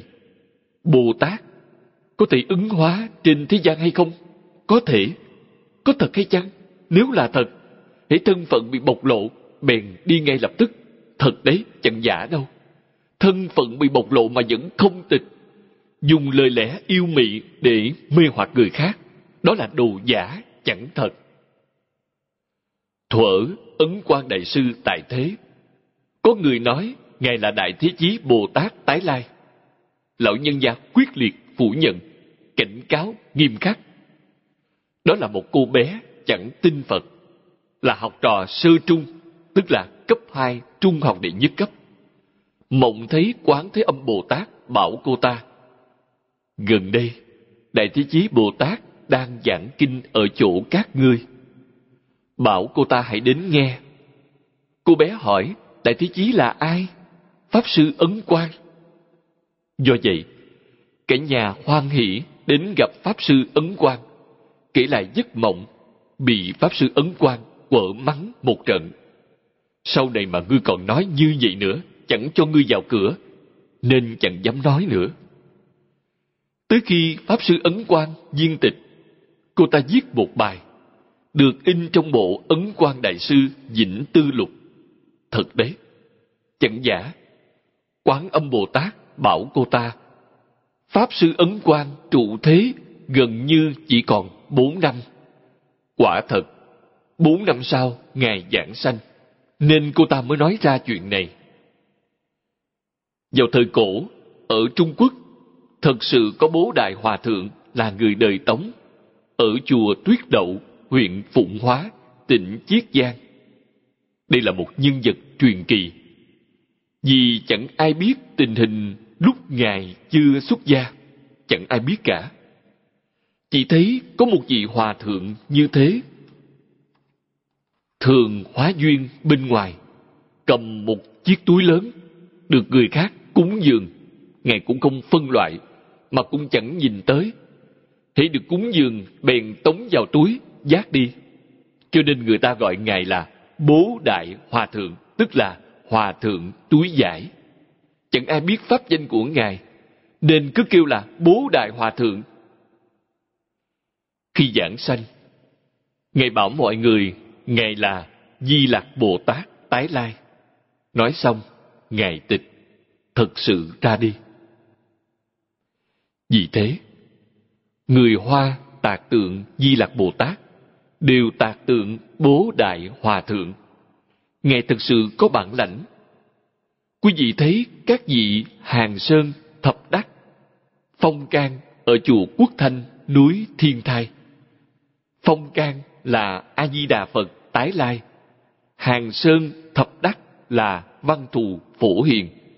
Khi thân phận bị dạch trần, hai vị Hàng Sơn và Thập Đắc chạy lên núi. Rất nhiều người hướng về các ngài lễ bái. Núi bèn nứt ra. Các ngài đi vào, núi bèn khép lại, chẳng thấy đâu nữa.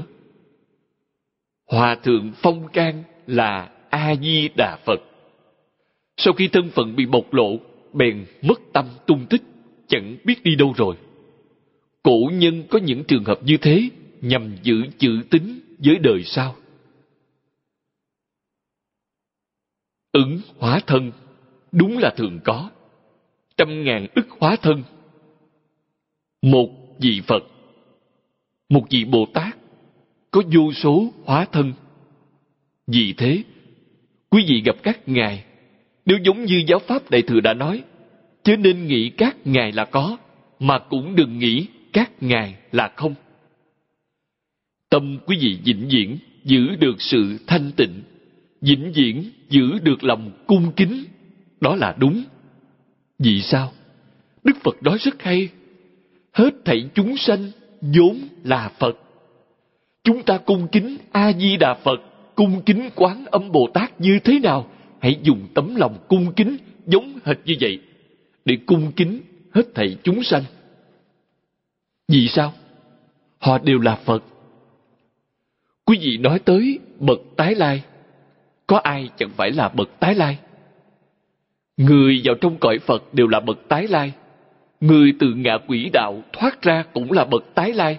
Ai cũng là bậc tái lai. Có gì hiếm lạ đâu. Chỉ khác nhau ở chỗ là từ đường nào tái lai. Trong hiện tại, điều mấu chốt thật sự quan trọng là chúng ta đừng đánh mất chánh niệm. Trong mười hai thời, Phật hiệu chẳng gián đoạn sẽ chẳng mất chánh niệm. Hễ Phật hiệu bị gián đoạn sẽ gọi là thất niệm, tức là mất chánh niệm, bỏ lỡ chánh niệm. Đại Thế Chí Bồ Tát dạy chúng ta đô nhiếp lục căn, tình niệm tương kế. Nhiếp trọn sáu căn, thâu hồi cái tâm phan duyên lại. Đó chính là phản văn văn tự tánh, tánh thành vô thượng đạo xoay cái nghe lại để nghe từ tánh tánh thành vô thượng đạo của quán thế âm bồ tát tình niệm tịnh là tịnh trong thanh tịnh chẳng hoài nghi chẳng xen tạp là tịnh tương kế là chẳng gián đoạn vĩnh viễn giữ gìn tịnh niệm tiếp nối đó là chánh niệm trong tịnh tông đối với bất cứ cảnh giới nào hiện tiền Kinh Kim Cang có một câu nói rất hay. Phàm những gì có hình tướng đều là hư vọng. Chẳng bị ngoại cảnh nhiễu loạn, đó là đúng. Do vậy, bất cứ cảnh giới Phật hay Bồ Tát nào hiện tiền đều biết phàm những gì có hình tướng đều là hư vọng. sẽ là thiện cảnh giới, hảo cảnh giới. Tâm quý vị chẳng bị cảnh giới ấy xoay chuyển thì sẽ là cảnh giới tốt đẹp. Nếu quý vị nghĩ ta trông thấy, tức là công phu của ta ngon lành lắm, các ngươi thua ta, ta thấy Phật, ta trông thấy Phật. Tuy các ngươi tu hành nhưng vẫn chưa thấy. Tự nghĩ mình ghê gớm lắm, bị lừa mất rồi, đã bị ma chuyển rồi. Do vậy, vào thời Tấn, Sơ Tổ Huệ Viễn Đại Sư hướng dẫn 123 người cùng chung chí hướng, thấy đều tu tịnh độ, đều cầu giảng sanh. Lấy hổ khê làm giới hạn, không ra khỏi giới tuyến ấy, phát nguyện giảng sanh tại nơi ấy. Quả thật, 120 người ai đấy đều giảng sanh, đúng là tuyệt diệu. Giảng sanh đương nhiên có kẻ trước, người sau. Khi viễn công đại sư giảng sanh, Ngài thấy A-di-đà Phật và những đồng tu trong niệm Phật đường ấy đã giảng sanh trước theo A-di-đà Phật cùng đến tiếp dẫn Ngài.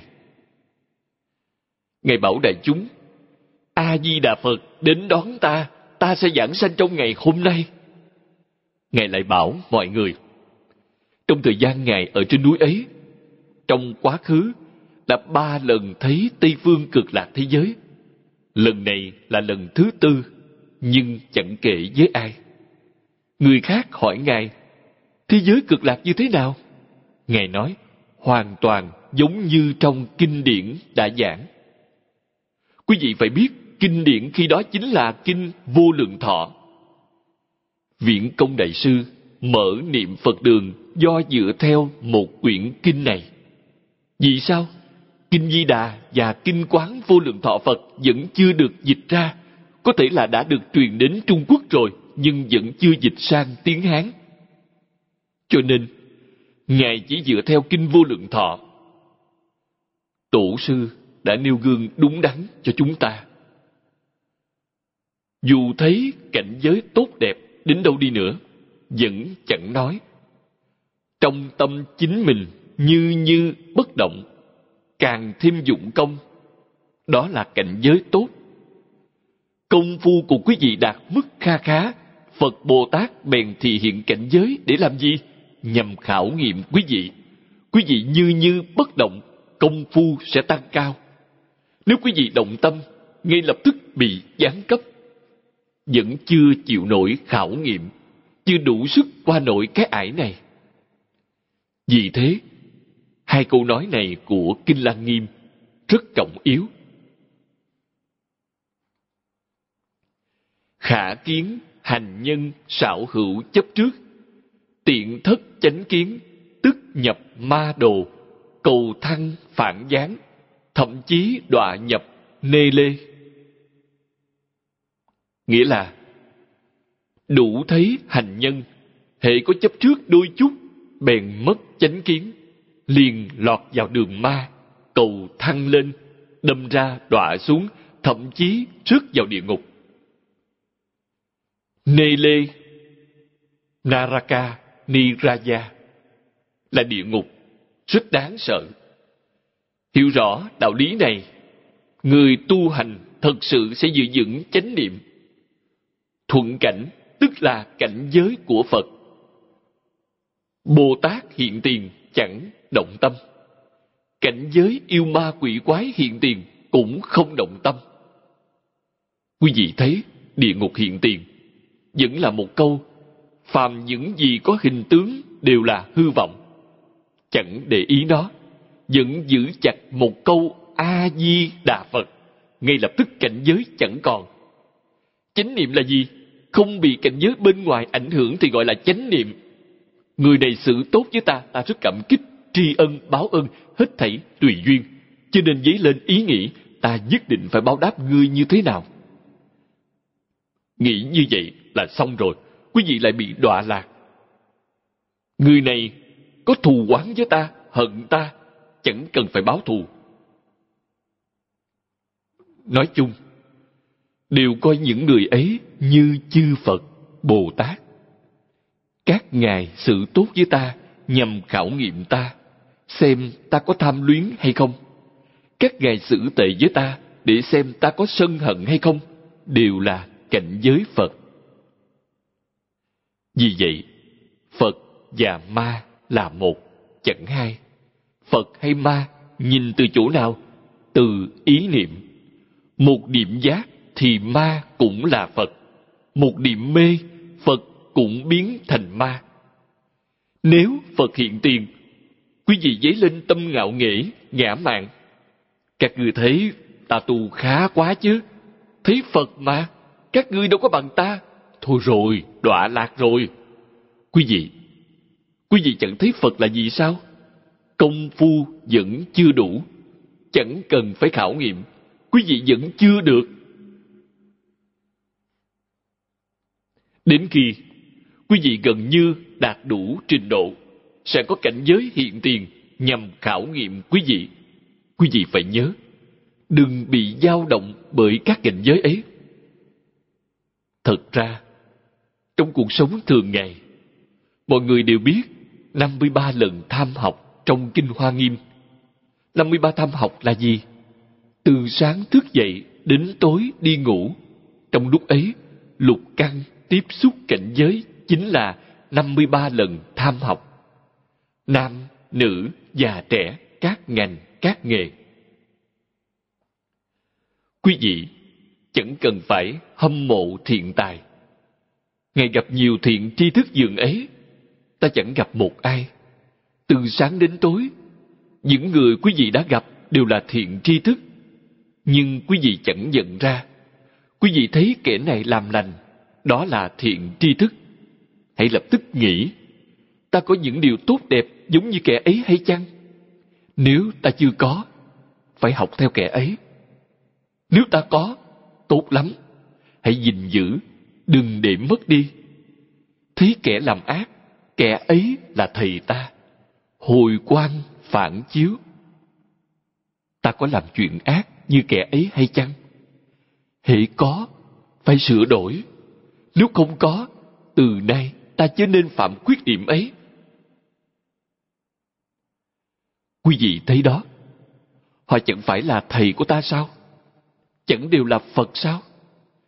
Thiện tài mỗi ngày gặp gỡ, mỗi ngày không ngừng nâng cao cảnh giới, thành phật viên mãn trong một đời. Chúng ta gặp gỡ mỗi ngày đều bỏ lỡ, không hiểu biết vốn là thiện tri thức luôn hiện diện trong cuộc sống thường ngày phật pháp là gì? Phật pháp nhằm dạy chúng ta giác ngộ. Hỷ ngộ sẽ là phật. Ngộ rồi, bèn quay đầu. Ngộ rồi, bèn lìa khổ, được vui. Do mê nên mới chịu khổ. Những phần tử tri thức, nhất là hạng tri thức bậc cao, sở tri chướng nặng nề, chấp trước kiến thức của chính mình, trí huệ chưa mở mang, nếu họ có thể buông xuống buông tham sân si mạng nghi xuống, lòng rộng rang, học tập, kinh điển. Từng câu, từng chữ trong kinh điển là những lời lẽ chân thật, chẳng dối trá. Quý vị có thể tiếp nhận thì tốt lắm. Nếu chẳng thể tiếp nhận, thì có thể còn có nghi vấn, nhưng chẳng phải là hoài nghi. Vì sao? Đạo lý trong kinh điển quá sâu nay ta chưa đủ trình độ, đang cầu giác ngộ, cầu liễu giải. Cách cầu như thế nào? Dùng cái tâm thanh tịnh để đọc tụng kinh điển. Cứ đọc từng lần một, đừng nên suy tưởng, giống như trong khởi tính luận, mã minh bồ tát đã bảo, đọc kinh chẳng chấp trước tướng văn tự, chẳng chấp trước tướng danh tự chẳng chấp trước tướng tâm duyên. Quý vị dùng phương pháp ấy để đọc. Sau một thời gian dài, tâm sẽ định. Vì vậy, đọc kinh giống như trì giới. Nhất định phải chân thành, cung kính đọc, giống hệt như phật đang ở trước mặt ta. Cung kính đọc đọc lâu ngày, tâm thanh tịnh hiện tiền tâm thanh tịnh, sanh trí huệ hoát nhiên khai ngộ. Sẽ hiểu rõ.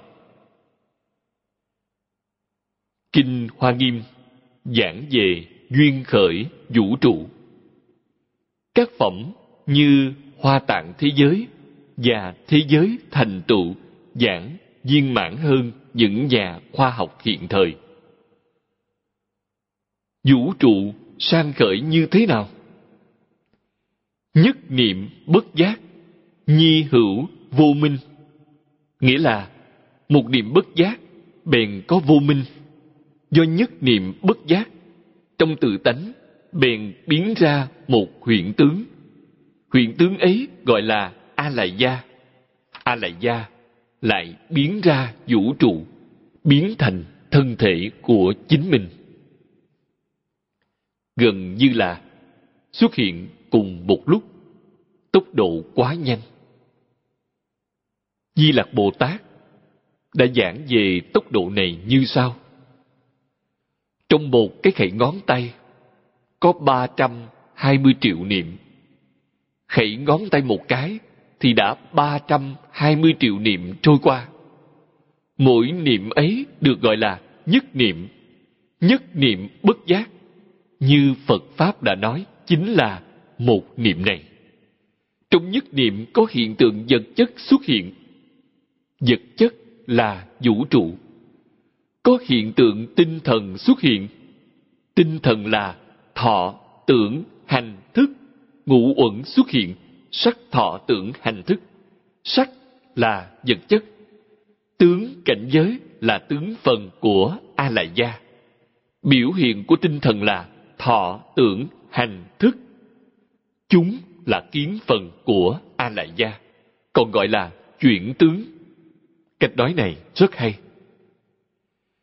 Đều là từ một niệm bất giác. Vì thế, một niệm bất giác được gọi là du thị du minh. Du thị là gì? Không có khởi đầu. Quý vị phải hiểu cách nói này có dụng ý rất sâu. Chẳng có khởi đầu thì là giả, chẳng thật. A lại gia có thể hiện, có thể biến là giả, chẳng thật. Quý vị mê, nên ngỡ nó là thật. Hãy giác ngộ thì sẽ biết đó chẳng thật. Vì vậy, cái tâm giác ngộ thanh tịnh chẳng nhiễm mảy trần. Người ấy chẳng có ý niệm chiếm hữu hay khống chế, chẳng có ý niệm đối lập. Quý vị nói xem người ấy có tự tại lắm hay không?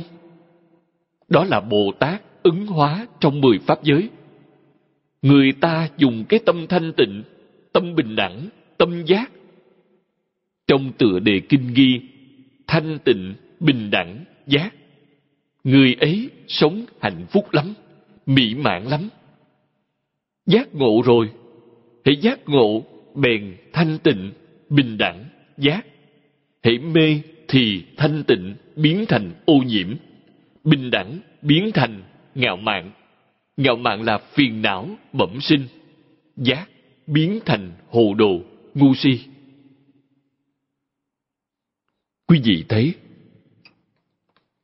khi giác ngộ sẽ là thanh tịnh, bình đẳng, giác.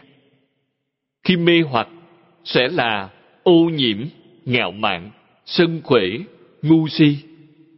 Đó là căn nguyên của dạng hữu trong vũ trụ. Tìm được căn cội rồi. Căn cội ấy là giả, chẳng thật. Cái giả này từ chân biến hiện ra. Chân là chân tánh, vĩnh hằng, bất diệt. Tịnh độ tông gọi chân tánh là thường tịch quan tịnh độ. Nó là thật cũng như khi huệ năng đại sư khai ngộ, đã nói ra năm câu để hình dung thường tịch quan. Nó thanh tịnh, vĩnh viễn thanh tịnh, bất sanh, bất diệt. Trọn đủ vô lượng trí huệ, đức tướng chưa hề lay động. Có thể sinh ra dạng pháp, nhất niệm bất giác, bèn hiện dạng pháp. Liễu giải chân tướng sự thật này tâm chúng ta sẽ định bất luận trong hoàn cảnh nào quý vị cũng đều chẳng bị cảnh giới lay động đó là hạnh phúc thật sự Vì sao chúng ta không làm được? Trên thực tế, do liệu giải chẳng thấu triệt. Xưa kia, chương gia đại sư đã bảo tôi thế này. Phật Pháp biết khó, làm dễ. Quý vị thấy, hành thì phàm hay thánh ngay trong một niệm. Huệ Đăng Đại Sư khai ngộ trong một sát na. Thích Ca Mâu Ni Phật khai ngộ dưới cội Bồ Đề cũng là một sát na. Chẳng khó chút nào. Buông xuống là được. Quý vị không buông xuống được. Chưa thấy thấu suốt. Đối với kẻ chưa buông xuống, Đức Phật bèn dùng kinh giáo để giúp đỡ kẻ ấy. Do vậy, Ngài giảng kinh thuyết Pháp 49 năm nhằm giúp những kẻ chưa buông xuống được. Nếu vừa giảng liền buông xuống, đâu cần phải phiền phức như thế, chẳng cần thiết. Bậc Đại Đức căn tánh thượng thượng trong tông môn nghe một, ngộ cả ngàn. Triệt ngộ ngay lập tức là vì các ngài triệt để buông xuống. Vì sao đã buông xuống rồi mà vẫn phải khởi tu, vẫn phải học tập kinh giáo, nhằm rộng độ chúng sanh. Nếu quý vị chẳng thông hiểu kinh giáo, cho căn tánh của chúng sanh không giống nhau, căn tánh gì cũng đều có, làm sao quý vị giúp họ được? Do vậy, phải học tràn lan nhiều kinh giáo, học giáo nhằm giúp đỡ người khác, chẳng nhằm giúp chính mình. Giúp chính mình thì chúng ta chẳng tu thiền mà tu tịnh độ. Một câu A-di-đà Phật là đủ để thành tựu chính mình rồi. Kinh giáo nhằm giúp người khác, tự lợi, lợi tha. Chúng ta chưa đại triệt đại ngộ, thì kinh giáo nhằm giúp người khác mà cũng đồng thời giúp chính mình nâng cao, thấy thấu suốt. Thấy thấu suốt mới thật sự buông xuống được. Do vậy, chưa thấy thấu suốt thì phải dốc sức nơi kinh giáo. Nếu đã thấy thấu suốt, chẳng cần phải làm như vậy. Đoạn này đặc biệt nhắc nhở chúng ta chánh kiến rất quan trọng người tu hành bất luận thuộc tông phái hay pháp môn nào, nhất định phải giữ vững chánh tri, chánh kiến. Thị cố kỳ dư chư pháp, danh nan hành đạo. Nghĩa là, do vậy, các pháp môn khác được gọi là đạo khó hành. Pháp môn này là dị hành đạo, tức là đạo dễ hành. Chúng ta xem đoạn tiếp theo. Đảng niệm phật pháp môn, đồng ư mật pháp, thị tha lực môn thuộc ư quả giáo. Nghĩa là, nhưng pháp môn niệm phật giống như mật pháp là tha lực môn thuộc về quả giáo phật pháp khai ngộ, pháp môn vô lượng vô biên. Nhưng tới cuối cùng, chỉ có ba môn. Ba môn ấy là giác, chánh, tịnh. Tới cuối cùng là ba môn này. Giống như chúng ta tới giảng đường này. Giảng đường có ba cửa, nhưng có rất nhiều đồng học từ các nước trên thế giới đến đây theo vô lượng vô biên lộ trình. Bất luận quý vị đi theo lộ trình nào, khi tới chỗ tôi, muốn vào giảng đường này, phải theo ba cái cửa ấy. Vì thế, tới cuối cùng là ba môn này.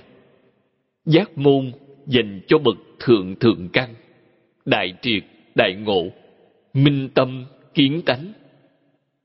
Thiền tông tánh tông theo môn này, chẳng phải là người thượng thượng căn, sẽ chẳng thể hành theo môn này môn thứ hai là chánh môn chánh môn dễ đi, giống như học hành phải theo thứ tự, từ tiểu học, trung học, đại học. Nghiên cứu sinh mà đạt được học vị tối cao. Học vị tối cao là thành Phật. Nhưng thời gian rất dài. Trong một thời gian ngắn, chẳng thể thành tựu ổn thỏa, thích đáng. Dẫu có khi ổn thỏa, thích đáng, nhưng thọ mạng của chúng ta quá ngắn, sợ rằng chẳng thể thành tựu trong một đời được. Như vậy thì phiền quá. Đời sau chẳng biết khi nào lại được làm thân người. Được làm thân người, nhưng có được gặp gỡ pháp môn này lần nữa hay không? Vẫn là một câu hỏi. Rất nhiều kẻ được làm thân người, nhưng chẳng gặp gỡ, sống uổng phí một đời này. Vì thế, liễu thoát theo chánh môn chẳng dễ dàng, phải tốn thời gian rất dài. Môn thứ ba là tịnh môn, tu tâm thanh tịnh. Tu tịnh môn gồm hai tông, mật tông là tịnh môn, tịnh độ tông là tịnh môn, đều dựa vào tha lực. Phật đến gia trì, mật tông cũng là Phật gia trì, tịnh độ tông cũng vậy, nhưng tịnh tông dễ tu hơn mật tông. Thầy tôi là chương gia đại sư. Ngài là thượng sư bên mật tông. Sư huynh sư đệ của Ngài gồm bốn vị là Đạt Lai, Ban Thiền, Chương Gia, Triết Bố Tôn Đăng Ba. Bốn người cùng là đệ tử của Đại sư Tông Khách Ba. Bốn vị này ở biên cương Trung Quốc, Đạt Lại ở Tiền Tạng, Ban Thiền ở Hậu Tạng, Chương Gia ở Nội Mông, Triết Bố Tôn Đan Ba tại Ngoại Mông.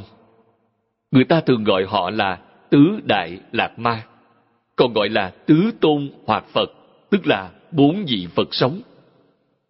Khu vực giáo hóa của Ngài Chương Gia lớn nhất, từ vùng Đông Bắc của Trung Quốc, Nội Mông cho tới Cam Túc, Diệt Hà, Sơn Tây, Thiểm Tây, lại còn bao gồm cả phía bên kia như Tân Cương, Thanh Hải. Cả vùng này đều thuộc phạm vi quản hạt của Ngài. Do vậy, giáo khu của Ngài có phạm vi lớn nhất. Chúng tôi có duyên phận hiếm có, được thân cận thượng sư. Ngài chẳng dạy tôi học mật, mà dạy tôi học theo Thích Ca Mâu Ni Phật. Ngài giảng cho tôi nghe rất nhiều mật pháp, nên tôi liệu giải. Trong Phật môn, mật pháp là Phật pháp cao cấp trong giáo pháp Đại Thừa. Giống như gì? Chương trình học của nghiên cứu sinh. Kẻ bình thường chẳng thể tu được. Người bình thường có thể tu mật, thì mật pháp ấy là giả, chẳng thật. Đó là kết duyên, giống như trong vườn trẻ, ấu trĩ viên cho trẻ tốt nghiệp, cũng đội mũ tiến sĩ. Chúng ta phải hiểu người bình thường học mật cũng giống như vậy. Thì bảo tôi, thật sự học mật thì ai mới đủ tư cách? Sơ địa Bồ Tát. Ngài nói đến sơ địa trong biệt giáo. Nói theo Kinh Hoa Nghiêm, người đủ tư cách học mật là sơ trụ Bồ Tát. Sau khi vượt thoát mười pháp giới, minh tâm, kiến tánh, kiến tánh thành Phật, bèn học mật pháp. Dùng mật làm gia hạnh, cảnh giới sẽ nâng cao lên rất nhanh. Nếu quý vị chưa đạt cảnh giới này mà học mật sẽ là giả, chẳng thể thành tựu. Lão cư sĩ Hoàng Niệm Tổ cũng học mật. Cụ bảo tôi, hiện thời mật chẳng dùng được, chẳng có cách nào đạt được sự thù thắng trong mật tông thiền cũng không được. Cụ học thiền với lão hòa thượng Hư Vân. Cụ bảo tôi, hiện thời trừ niệm Phật ra, chẳng có cách thứ hai nào để thành tựu. Vì thế, lúc cụ giảng sanh đã cho tôi biết, mỗi ngày cụ niệm Phật hiệu 14 dạng tiếng. Sau khi viết xong bản chú giải kinh này, thứ gì cụ cũng không đọc chỉ niệm Phật, nhất tâm cầu sanh tịnh độ. Vì thân thể cụ không khỏe, lắm bệnh, tuổi đã cao, nên cầu sanh tịnh độ chẳng giả. Vì thế, mật tông ắt phải là đã thành tựu thật sự trong hiện giáo, rồi mới dùng mật pháp làm gia hạnh. Hiện nay, tạng mật, tức là mật tông Tây Tạng, cũng biến hóa theo thời đại. Do vậy, trên thực tế, so với trước kia đã thua kém rất nhiều. Tôi từng hỏi thầy, Lạc ma chuyện thế truyền thừa trong mật tông là thật hay giả?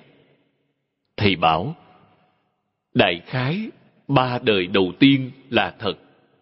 Từ đời thứ tư trở đi không dám chắc. Tuy vậy, chớ nên khinh thường. Sau khi đã chọn được linh đồng, đứa trẻ ấy có duyên phận được những gì thầy giỏi nhất kèm gặp. Nếu nó dụng công thật sự tu học, sẽ thành công. Thật đấy, người khác chẳng gặp được duyên phận có các vị thượng sư giỏi nhất chỉ dạy. Ngài nói thật với tôi như thế. Lại hết thời gian rồi. Ngày mai chúng ta lại nói tiếp từ câu Niệm Phật Pháp môn đồng ư mật Pháp. Nghĩa là Pháp môn niệm Phật cùng với mật Pháp. Ngày hôm nay, học tập tới chỗ này. A-di-đà Phật.